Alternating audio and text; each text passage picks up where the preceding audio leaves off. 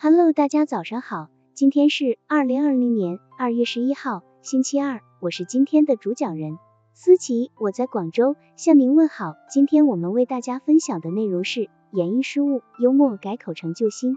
说话是没有草稿的，因此言语上的失误就在所难免。碰到言语失误怎么办呢？很多人就会不知所措，而善于说话的人会马上调动自己所有的才学来补救。幽默的口才可以为说出的口误进行包装，字里行间彰显着善意公正的立场，使人们听之口服心服。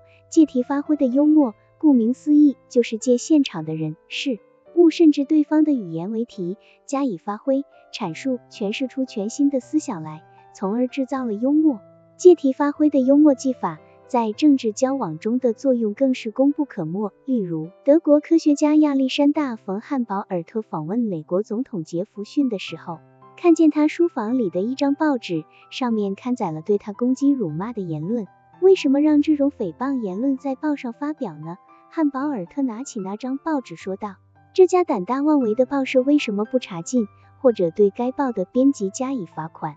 把报纸放进你的口袋里吧。”先生，杰弗逊笑嘻嘻的回答说：“万一有人怀疑我们是否有新闻自由，你可以把这张报纸给人们看看，并且告诉他们你是在什么地方找到他的。”事例中，杰弗逊接过对方的话题，把他与新闻自由联系起来，不仅让汉堡尔特顿时没有了怒气，甚至感觉到了一阵窃喜。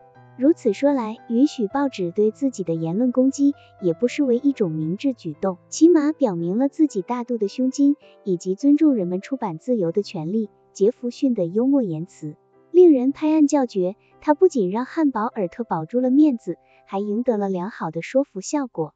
借题发挥能让人巧妙地达到自己的目的，尤其在某些重要的政治场合，他比直言其事更显得委婉曲折。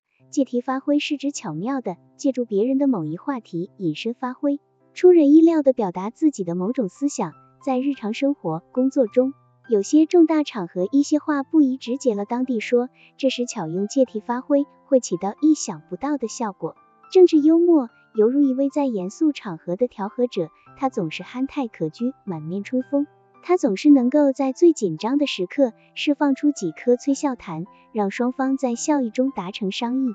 他也会在自己的尊严受损的情况下，机巧地辩驳出一份自信与自尊。好了，以上信息就是我们今天所分享的内容。如果你也觉得文章对你有所帮助，那么请分享到朋友圈，让更多的小伙伴一起来学习吧。加油，让我们一起进步吧。